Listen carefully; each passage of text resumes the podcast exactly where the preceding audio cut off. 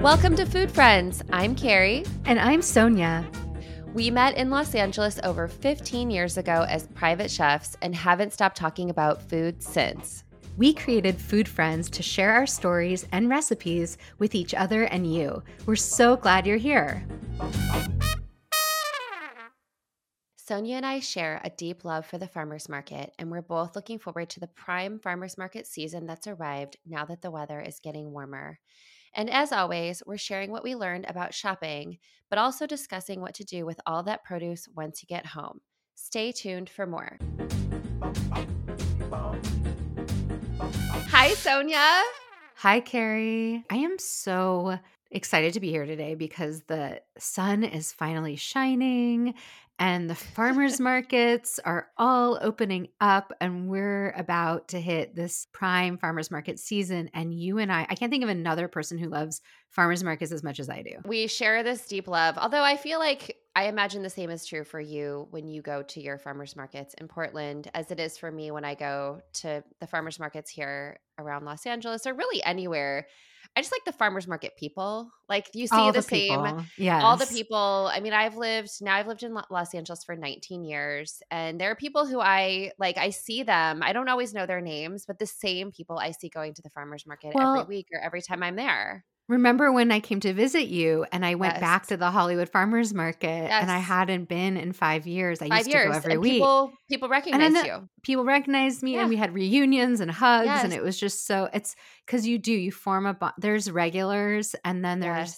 the people who work the stalls, whether they're farmers or not. It's just right. a community. It's a beautiful place to connect with people, and people will give you a sense of like, oh, like this stand has amazing strawberries today, or amazing broccoli, or you should check out this, and or I made this last week. Like, there's just or a- do you have those strangers who stop you and say like, where'd you get your berries? Or you might yes. stop them and be or like, I do the same as- thing. I'm like, yeah. wait, I didn't, I didn't see those turnips. Where did you find those? You know, exactly. Um, and then you end up kind of making a friend that way. I think, you know, I get asked about the farmer's market a lot. And I remember when I first started going in my 20s, and I remember the first few times, especially in California where they're so massive, I was intimidated. I was yes. overwhelmed. I would get FOMO, like I brought, I bought something from the wrong stand and somewhere else was better, you know, that very unique farmer's market FOMO. And I would, it was overwhelming. yes. And then I just kept going, just like everything in life. The more you do it, the easier it the more is. comfortable you get with it. Yeah, no, I agree. And it's funny, I do find that fever. I want to talk about that FOMO idea because yeah you know, you and I go to the farmers markets every week. That's something that average of once a week. Um, yeah. It's just part of our life. That's part of my lifestyle, my family's lifestyle. It's like I know what to expect. I've seen what was last week, what was this week. But I think there are these things that happen in certain seasons, like the first stone fruit comes out. Yes. And it's like, oh, well, this farmer's apricot, like a certain item is like so incredible. And if you bought the plums from one stand and you should have brought them from another stand, I have to remind myself to take a breath and say, this is such an incredible experience, period. Yeah. And what a beautiful, all this abundance. And it's like, yes, maybe one plum is slightly more sweet than the other, but it's like, this is a plum that was grown down the street from me or two hours away from me. And what a beautiful thing that it is, you know? Yeah. I think not getting to FOMO is important. I also just want to acknowledge that I understand that the farmers market can feel intimidating and also inaccessible. And I think there's a lot of things where it's where people believe every single thing's more expensive at a farmer's market. And it's true that some things can be more expensive, but I actually find when you're shopping in season and depending from what stall, it's the same or sometimes even less than organic produce anywhere else in a conventional market. Now, if it's not organic, there's a difference, you know, and I understand the privilege of being able to go to living in a place even where there's year round yes. farmers markets yes. are, is an incredible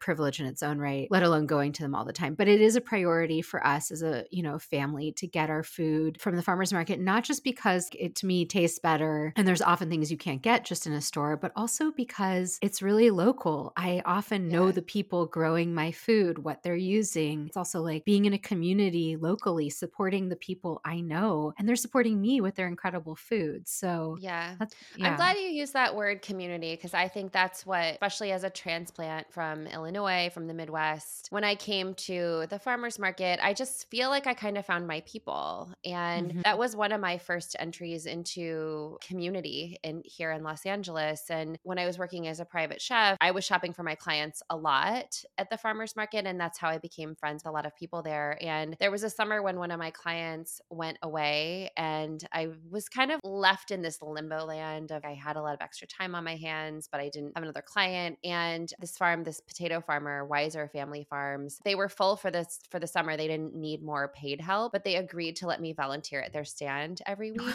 So they like took me in, and that was one of my first. I felt like I was a part of a family, and they took care of me, and they, I Did they learned in so much. They did. They paid me in produce and also in laughs because it was just a really funny group of people and joyful. And it was such a great way to like learn about what was seasonal, learn about the different varieties. Like a potato is not a potato, is not a potato. Like it was, you know, well, this one is, they called it like, you know, this is a German butterball and this is the magic Myrna and this is a Laker Baker. And, you know, you oh start Oh my gosh, and they're and they're melons. If you want to talk about melons or not Oh, melons, like the melons are not melons. No, that was and uh, that was a very funny summer too because I worked at the melon part of the stand with a very hilarious British man who we're just like the jokes were just flying about the melons and you know we were there to help people pick their melons and so um I can't. I'm sorry, I cannot laugh. It's very funny. But you know, you're was bringing up you're bringing up a really good point, which is you started forming connections in part because of your work, and then you've formed personal connections because you actually volunteered there. You know, I can mirror that too because in California, I was mostly. I mean, I did get produce for work a lot, but also I was just a customer sometimes, and those formed Mhm. different kinds of relationships. But when I came to Portland and I had a restaurant, it really deepened my relationship because I was putting in long, you know, larger orders and I was directly communicating with the farmers every week. And that just creates a different dynamic. But I also want to offer that in both instances, when I lived in California and when I moved here, I've had opportunities to visit farmers farms and if anyone has that opportunity or put, you don't want to impose yourself and be like can i just show up on your farm? You know especially unannounced. When you develop a relationship and the person you uh, you ask or they offer seeing their farm i've never been on a farm where the farmer isn't so excited to show you show everything you they're growing they're growing to show you their land to show you their tools like they love Yeah. share it's like any of us we love sharing what we do and yeah if you're a, if you're someone who's growing food to feed people that pride is so it's just it's a different kind of person yeah i, I had a similar experience that Weiser family farms um, i've been out to their farm a couple of times and i remember going out and pulling a carrot out of the ground like Yeah. seeing the, the one of the things that they grow besides potatoes are tons of amazing carrots. And so like pulling a carrot out of the ground and having that experience was so different for me than just experiencing a bunch of carrots on a table. It's like oh Yeah. right this is what it looks like when you pull it out. And his farm is in a valley kind of surrounded by mountains so it can be really cold. And i remember being there when there were a lot of like apples on the trees and so we picked the apples off of the tree. The apple was like refrigerated because because the cold air, is so cold. It's a, just Yeah. a different experience. Tasting something right out of the ground is different than even a few hours later. So it's yeah highly recommend. But I wonder if we can continue with sort of how we approach the farmers market because it does change for me, but I kind of have a rhythm every week. And I wonder if, you know, it's similar to yours. Do you have, by the way, it's like eh, logistically, like, do you have a parking spot that you always choose? Like, yes. do you make yourself a list? Do you take Oh, a how funny. What know, a great right? question. I do have a parking spot and I had one in LA too. And it's, you know, like when it's not there and you're like, why is my parking spot not here? Someone took my spot, right? Yeah. yeah, I have my preferred parking areas and streets. I have my preferred route. I tend to bring clipboards if I'm shopping for work or a gig. If I'm just shopping for the family and it's like a small shop, I don't make a list because I we kind of have the things we always get. But if there's Wait, anything, you just go no list if it's just you and Jonathan? most weeks I go no list unless we're having company or there's a holiday or I'm doing an event. But if it's just the two of us, I go without a list. I always know the basics I'm getting. And then I love leaving room for inspiration, a couple whatever of special things that show yeah, up. Right. Whatever right. calls to me that day. You know, I always do an inventory of what's in my fridge before we go. And I look at what, what are we missing? What's on its way out? What do I definitely not need to rebuy? Because I have a tendency to overbuy things yes. I like. I don't yes, know if you do, yes, but I'm like, yes, okay, same. you're not allowed to get any more scallions. You have plenty. Like, right. finish those first. But there's things just that we're getting year round, no matter what. So I know I'm going to get a variety of greens because Jonathan eats, as you know from our lunch at home episode, he eats uh, yes, uh, greens, greens every almost day. every day. Right. And I'm going to get definitely root vegetables, whatever carrots are around, and usually beets. And then potato season's pretty long here. And I just think farmers market potatoes don't even compare to store bought. So not at all. yeah. Yeah. So only get always them. Right. Yeah. Yes. Usually there's one fresh herb I'm picking up of some kind, depending on the season. In the summer. Just to have I'm, it on hand. Yeah. Mm-hmm. I find I just grab a couple, you know, parsley, cilantro, mint. Well, I guess mint, we have mint yeah. growing tarragon. My friend grows amazing tarragon. In the summer, she has shiso. That's incredible. And then it's all really seasonal, right? So like there's the greens and roots and herbs that are kind of year round that I can always find. And then now, like, it's starting to get very exciting. We're in asparagus season. I mean, California has amazing asparagus, but the asparagus here has blown me away. And coinciding with asparagus are all the pea shoots and the, the you know, peas, right? The peas, the all pea the different shoots. varieties of peas too, right? Like all the different kinds. Certainly for me growing up, I always just think of like, you know, a pack of peas in the freezer, which is a great thing to keep in the freezer. But those, you can get those, they call them English peas. Yeah. And so you can buy them at the farmer's market and shell them yourselves. But then there's also, they the sometimes have peas. shelled ones too. Yeah. Yeah. The snap peas, the snow peas. I have yellow snow peas growing in my garden right now, which is oh, incredible. So yeah. My pea shoots are very small right now. But the other thing that's been so good, and I think you guys have it too, is the Japanese white turnips that have yes. and so here they come very small and with incredible greens and that to me is a mm-hmm. two for one buy because it's a huge bunch of right now the greens are so beautiful and they taste so good to me sauteed or in soup yeah you saute them yeah yeah and then the white parts the turnip parts i find they're much better raw thinly sliced on a mandolin or just by hand as opposed to cooked like they taste almost carroty very mild and crunchy well i did not grow up eating turnips. And I don't really have like an entry point to turnips at all, except that, again, this stand that I, Weiser Family Farms, I really love this group of people. I was walking by their stand one day and one of the guys held out a handful of Japanese turnips and he was like, Here, you have to taste these. And I ate one. It was so sweet. I ate the whole bunch. It's completely incredibly unwashed. sweet. Yeah, they're really. That's how I mean, my friend uh, Josephine, who's a local chef, I've often seen her walking around with a bouquet of turnips and just munching yes. on them. And yes. I'm like, that's the way to do it. Yeah. And then you save the greens and you take them home and you wash them yeah. and saute them. But that experience is a nice segue into just like the berries that are coming. Wait, wait, wait. But we haven't talked about what your strategy is. You haven't oh, shared right, right, right. how you okay. approach. Yes. I don't know that I was ever aware of my strategy, except that now our family is going to the farmers market together, which is something I used to do for my job. And then I also used to take Mac when he was a baby, when I was yeah. at home with him. But now he's in school. And so we kind of all go to the farmers market on the weekend. And, you know, my husband is usually driving our car. And so I'm like, no, no, turn here, turn here. No, we, I don't park here. I wanted to. And I was sort of like, I realize how opinionated I am about where I like to park at which farmers market. You know, I guess sort of like the way that I approach the grocery store. I have a path that that I like to take that in my brain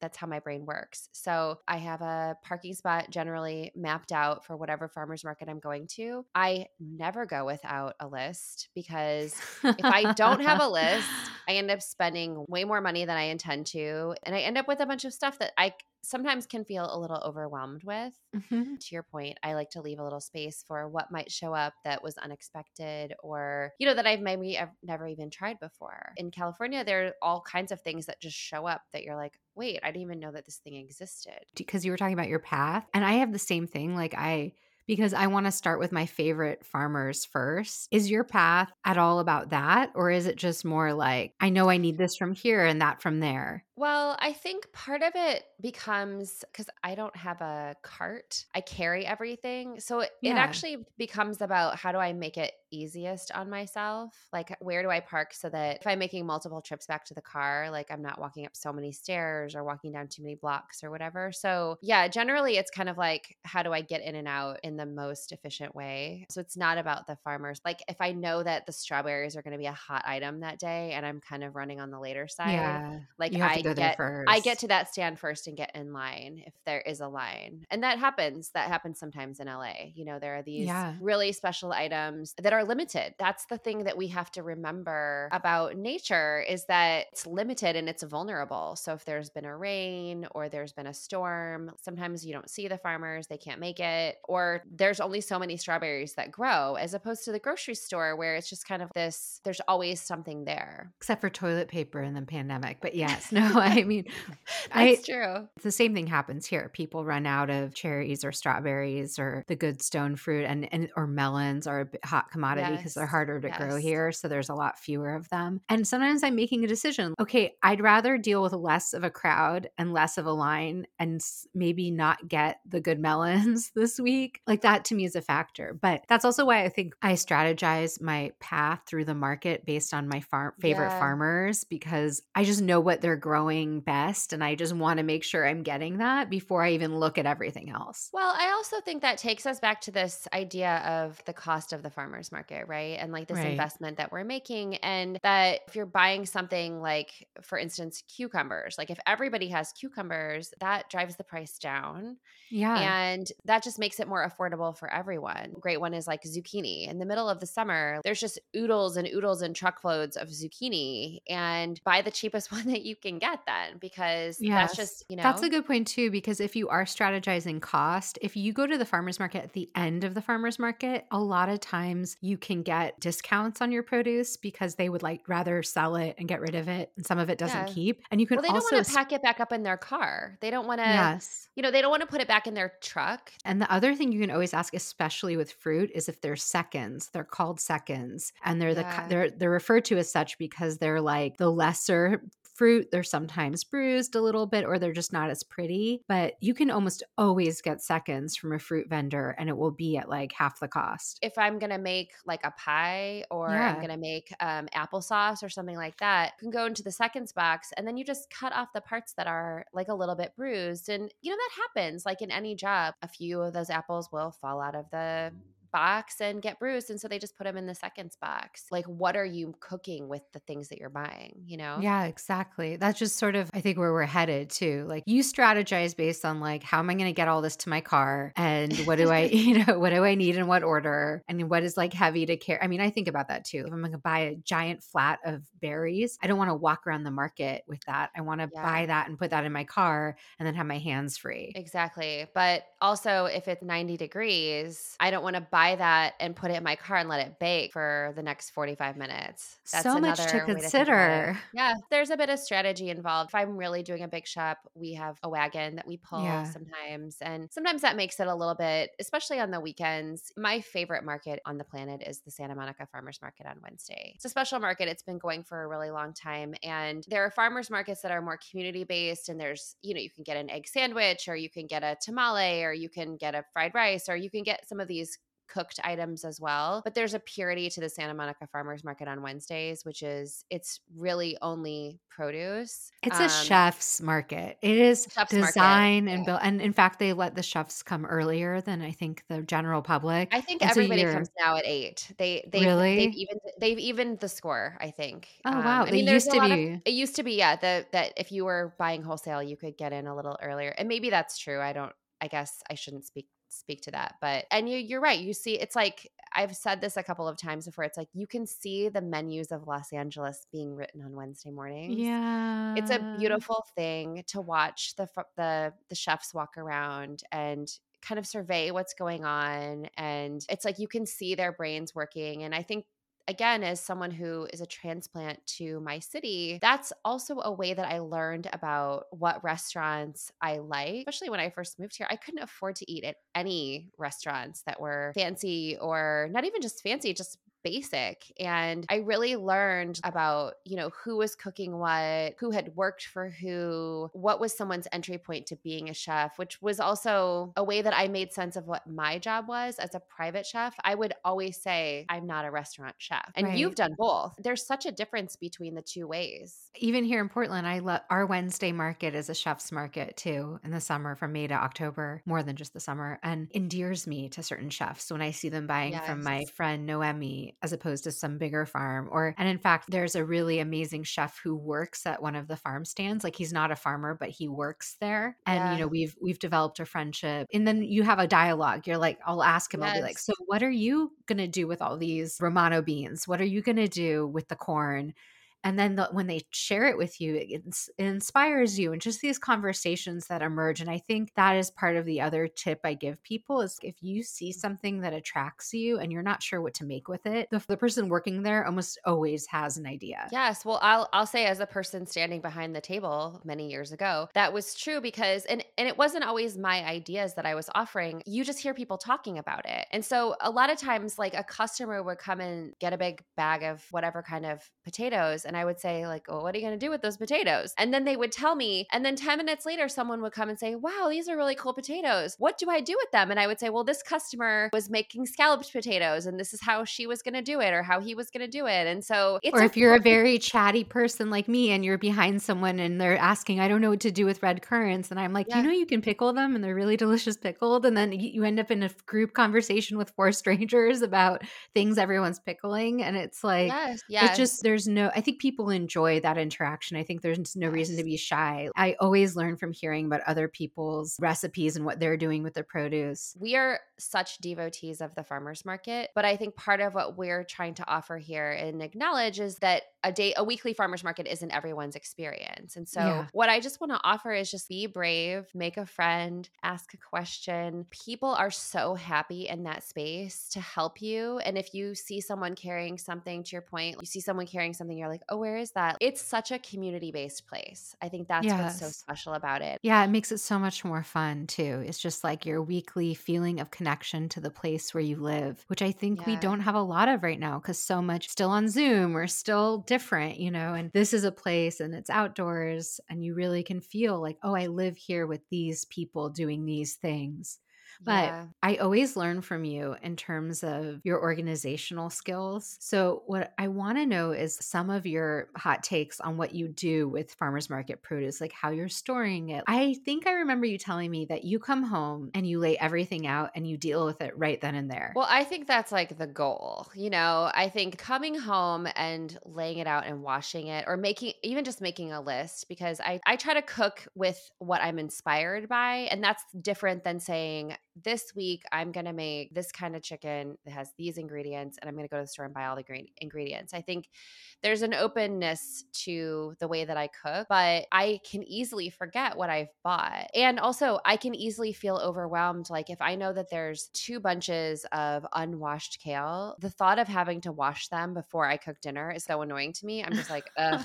I'll make something else. Part of it is knowing yourself and knowing like what your own schedule is. But I think ideally the easiest thing to do is kind of come home and break it all down first and file it away in your fridge to make it usable for yourself, you know. I love when So- you you've said it before and I think it's so cute and true when you talk about filing away your food like a filing cabinet. It's well, it is yeah. a cabinet. I mean, you want it you want it usable and I think that is something that I learned from clients and it's also like this idea that when you open your fridge, what is the first shelf that you see? I'm a tall person, I'm 5'10, so like where at my eye level are my eyes drawn? And that's where I keep a Tupperware full of carrots, celery, cucumbers, peppers, things like that. And that's also where I keep things like berries that are going to go bad quicker than if you stick like a turnip in your produce drawer or even a bunch of greens in your produce drawer. That's different. A bunch of oranges and apples, those can stay in your produce drawer for like weeks on end. Can we talk about some of the tips? I almost want to like rapid fire and you tell me what you do with them. And we okay, do that. right.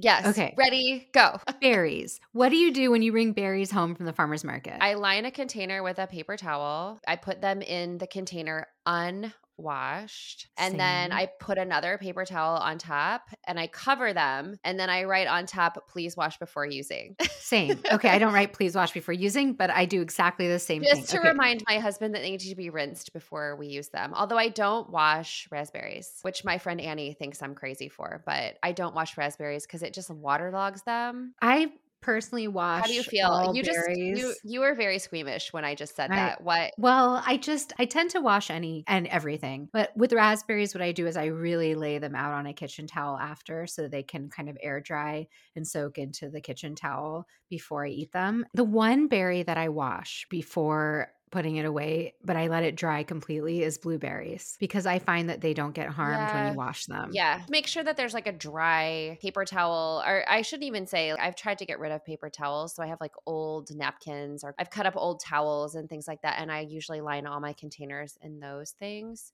So yeah. That's so, so, berries. smart. What do you do with greens, salad greens, like or a head of lettuce? There's a great farm that I buy a lot of salad greens from that are a couple of them that are already washed, which then you pay a premium for. But when I come home, if I've bought a bag of greens that are already pre washed, I usually stick like a paper towel or a, a towel Yes. into there in case there's any additional moisture because that also helps preserve them longer. with salad mixes, if you do that and you put them in an airtight container, a bag works too because sometimes they come in a sealable bag. But if you right. tran if you put them in an airtight container, they really will last for a full week or yes, more. easily. Eh, and depending on like the leaf, a Yeah. sturdier leaf versus like a more delicate leaf. But like a head of lettuce, I wash them. Also, it's like it depends on has has it been raining? Are they really sandy? Sometimes you have to wash them a couple times. But honestly, the flavors of those kinds of lettuces are so different than a, a bag of lettuce that you buy from the, the grocery store. It's like Oh my it's not even the gosh. same animal. Like a farmer's market romaine is in its own category of lettuce. It's Yes. not like the bags you get at the market. It's just so different. And I do the same thing as you. I that's one thing I always really try to wash ahead of time because I just will forget about it or not want to deal with it. And especially since I eat a lot of salad for lunch, it's like just I know if I can just push through, just wash this now, it sets me up for success in the week. And Yeah. you know, I think a salad spinner as far as kitchen gadgets go, that's like one thing I think every kitchen should have. You like totally read my mind because you know how Really? how res- yes how resistant I am to buying more equipment and I remember I resisted the salad spinner for years. Once you kind of cross that barrier of like not paying grocery store lettuce anymore or even if you buy grocery store lettuce but you buy the whole head instead of the bag, the flavor of that is so different. And what's also amazing about going to the farmers market is there are hundreds of varieties of romaine. All of them have these really beautiful names and Yeah. um, there's one called deer tongue. There's one called black seeded Simpson. And they also are different based on the farm that they come from. And so I just think like learning those and then also coming home and washing them, to your point, it's like you really set yourself up for success by washing them and then spinning them and then putting them into a container, an airtight container. I use, I like glass. I have a lot of glass, but I also still have plastic things from the restaurant, Right. and I think both work really well. And as long as you have some Mm. important piece. airtight's the thing, and then having like some kind of paper towel or cloth to absorb moisture. Those are the two keys. Okay, what do you do with broccoli, cauliflower? Generally, I try to wash them and I try to break them down. Like if I have a head of cauliflower I, and I'm not going to cook it for a week or two, then I don't break it down. But if I know in the next couple days I'm going to cook it, I try to break it down, like remove the core and have throw that into the compost. I do want to add one thing that just popped into my head, which is I'm a big fan of labeling things in my fridge. I know that that's not what everyone likes to do, but I think part of it is like my OCD. So I use that blue painter's tape and a black Like a and I- restaurant. like a restaurant, and I label everything because it also reminds me of what I have. Part of it for me is I've made a huge investment, not just Yeah. in terms of money, but in terms of time. The amount of time it takes to drive to the farmer's market and park and pick all these things and bring them home. They're all so special. So the saddest thing to me is if they go bad in my fridge. So Yes, how I do I preserve that investment? And to me, it's about where you put it. It could be what you put it in so you can see it, and it could be labels. Okay, I have another in our rapid fire list that we're we're we're tangentially talking about, but it's all good. I wonder if we do the same thing for asparagus. For asparagus, I usually try to cut off the very tiny bottom of the stems. So the way I was taught about asparagus is that asparagus is like a flower, right? Yes. And so you cut off the bottom and then you put them in what is ostensibly a vase so that Yeah. they can drink water and stay hydrated in your fridge. Is that what you do? I do too. I put them in a wide mouth mason jar full of Yes. water, and then I usually cover them with a leftover bag. I recycle my produce bags, Yes. but you don't need that. But I find it keeps it crisper. And Yes. yeah, and it can last for weeks, honestly. Like if it's been more than like three or four days, I'll switch out the water. And that brings me to herbs because I, by the way, I was about yeah. to say I'm going to throw herbs at you. So what do you do for your herbs? Okay, so I have done herbs in lots of different ways. And I typically at home, it was different in the restaurant. So I'm going to share both. But at home, I typically put them in a mason jar with water and I cover them with the bag. You they came in. do? Yes. But I don't do um, that. Okay. If I don't have space for that, because sometimes I, my that fridge takes a lot of space. it takes a lot of space. If I don't have space for that, then I wash them fully. And I wash them fully before I store them in water. I always wash my herbs personally. That's one of the you- easiest thing to do is like Yeah. to like rinse that bunch of herbs underneath Yeah. the water and like shake it out and then just lay it on a towel. That's one of the I easiest prep things I think. I dunk them in a bowl of water or sink or Oh. or the salad spinner bowl. I dunk them in that, especially cilantro because it's so mm. sandy. I'll let all the sand fall down and then I'll put them on a towel and let them dry out. Then I'll put them in a jar or I'll wrap them in a towel and then put them into an airtight container of some kind because if they're wrapped in an airtight can- container, they also tend to last for a minimum of a week. At the restaurant, we stored all of our herbs wrapped in kitchen towels in an airtight tub, but we were also process using herbs so often that we had, in addition to like our storage herbs, like let's say we had like we always got herbs in like huge amount. Half would immediately go to get stored in kitchen towels wrapped up in the tub. The other half, we would have like our um, servers or counter workers basically take the tops off of the stems of herbs and then fill deli containers or mason jars full of uh, parsley top, just separating them from the stems. Cilantro, Right. parsley, dill, or mint, any of those. If you put a little, again, a little cloth or paper towel in the bottom of like a mason jar or a deli container full of herbs that's already had the stems taken off, that will last like two weeks. And then no, I didn't know yeah, that. it really will. It lasts so, so long. Wait, and so then you're you cutting can, off the stem and then are Yeah. you save did you take the stems like for broth or something? Yes, I always love my save my Right. stems for broths. Yeah. So the stems are going away, and then you basically have a head of hair. It's like this, you know, Yeah. it's like a it's like a perm, you know, and you put it in a mason jar with a tiny bit of water, or like real water. No water, a No water. cloth or paper towel. Also, I'm like scraping the herb tops off the stems with a knife, or I'm picking them off with my hands. There are no stems. It is just leaves of herbs. Oh. So it's just dill fronds or parsley leaves or cilantro leaves or mint leaves. Okay. And then the only thing I don't do any of these things I've just told you about is with basil. We'll table basil for a second. Yeah, it bruises so Um, easily. Yeah, basil you kind of have to just use right away. I don't really Yeah. think basil's a storage herb. You, you just yeah. use basil within the first two days of having it. But if you're getting like a bunch of basil at the farmer's market, I just am always planning to make something with it right away. Right away. I'm like, I it's like berries. I'm like, I gotta use these fast. Yes. But so then yeah, so then I have a container of dill fronds. I have it right now in my fridge. you just had like a bunch of it ready to go for whenever you wanted to pick it and use it. Yes. And so now I still have from a few weeks ago when I chopped up a bunch of dill and parsley, like I still have it and it's still fresh and good. And I'm sprinkling it all over things. In a way, again, it's a little finicky to take, Right, but right. it really keeps herbs lasting long. I don't know why. And then you can take those stems if you're not making broth right away. I mean, again, this is something I learned from you only recently. You can stick all of those into your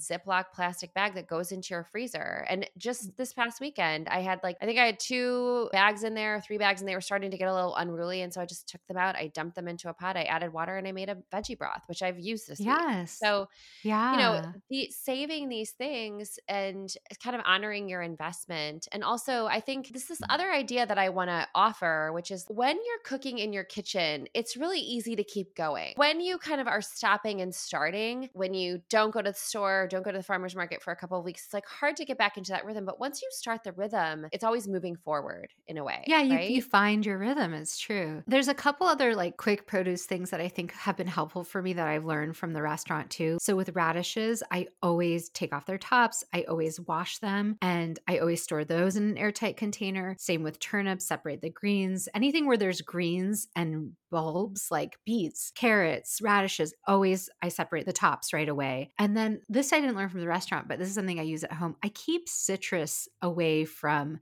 apples and pears because I learned that if you keep them in the same bin, the apples and pears go bad quicker. I didn't chemical, know that. Really? There's something chemical about the interaction between citrus and some other fruit that you want to keep your citrus in a separate container or separate section of your fridge. So what where do you keep your citrus? Yeah, I have a citrus drawer and I can I'll keep like other things in there sometimes too, like let's say fennel bulb, but I wouldn't put my apples and my citrus typically in the same drawer unless I know I'm going to be eating them within the week. Right. I guess I kind of eat them within the week. I have a giant drawer, right? And you pull it out and then it has two sides to it. So I put all the fruit is on one side and all the vegetables are on the other. But what you're saying is like you separate them. So your apples kind of lay underneath of say your greens or something. Yes. Or, or in another part. I also don't ever keep citrus on the counter as beautiful as it looks and as much I as I like to look at it. It just sorry, like I found it just doesn't taste as good. It gets wrinkly, it gets softer. I like a very firm citrus. So for me personally, as much as it's not as cute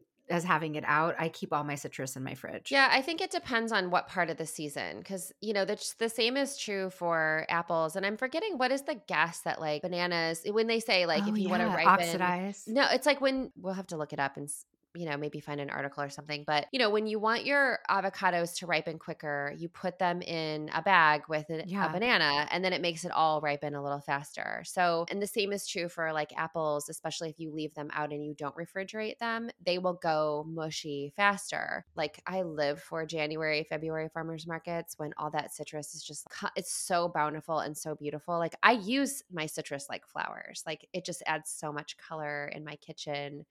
But and that's true in California. I would probably right. have my first of all, that's the thing I miss most about California farmers markets is the citrus. And that's different because it's never been in cold storage. But I think all the citrus we get here is transported in cold storage. And I just think it's meant to stay in cold storage. And I think that's the same point to the apples. Like apples in peak season, when they've just been picked and never stored, can stay on your counter longer than when they've come from cold storage. Now you've brought them up yeah. to room temperature. I, in general, like I'm a keep my fruit in the fridge person. Yes. Like that's not everybody, but that's that's my preference. And in the summer, when I get stone fruit, I tend to pick stone fruit that's slightly, slightly firmer. And then I leave it on my counter for literally a day because it usually is hot and right. takes very little time to ripen.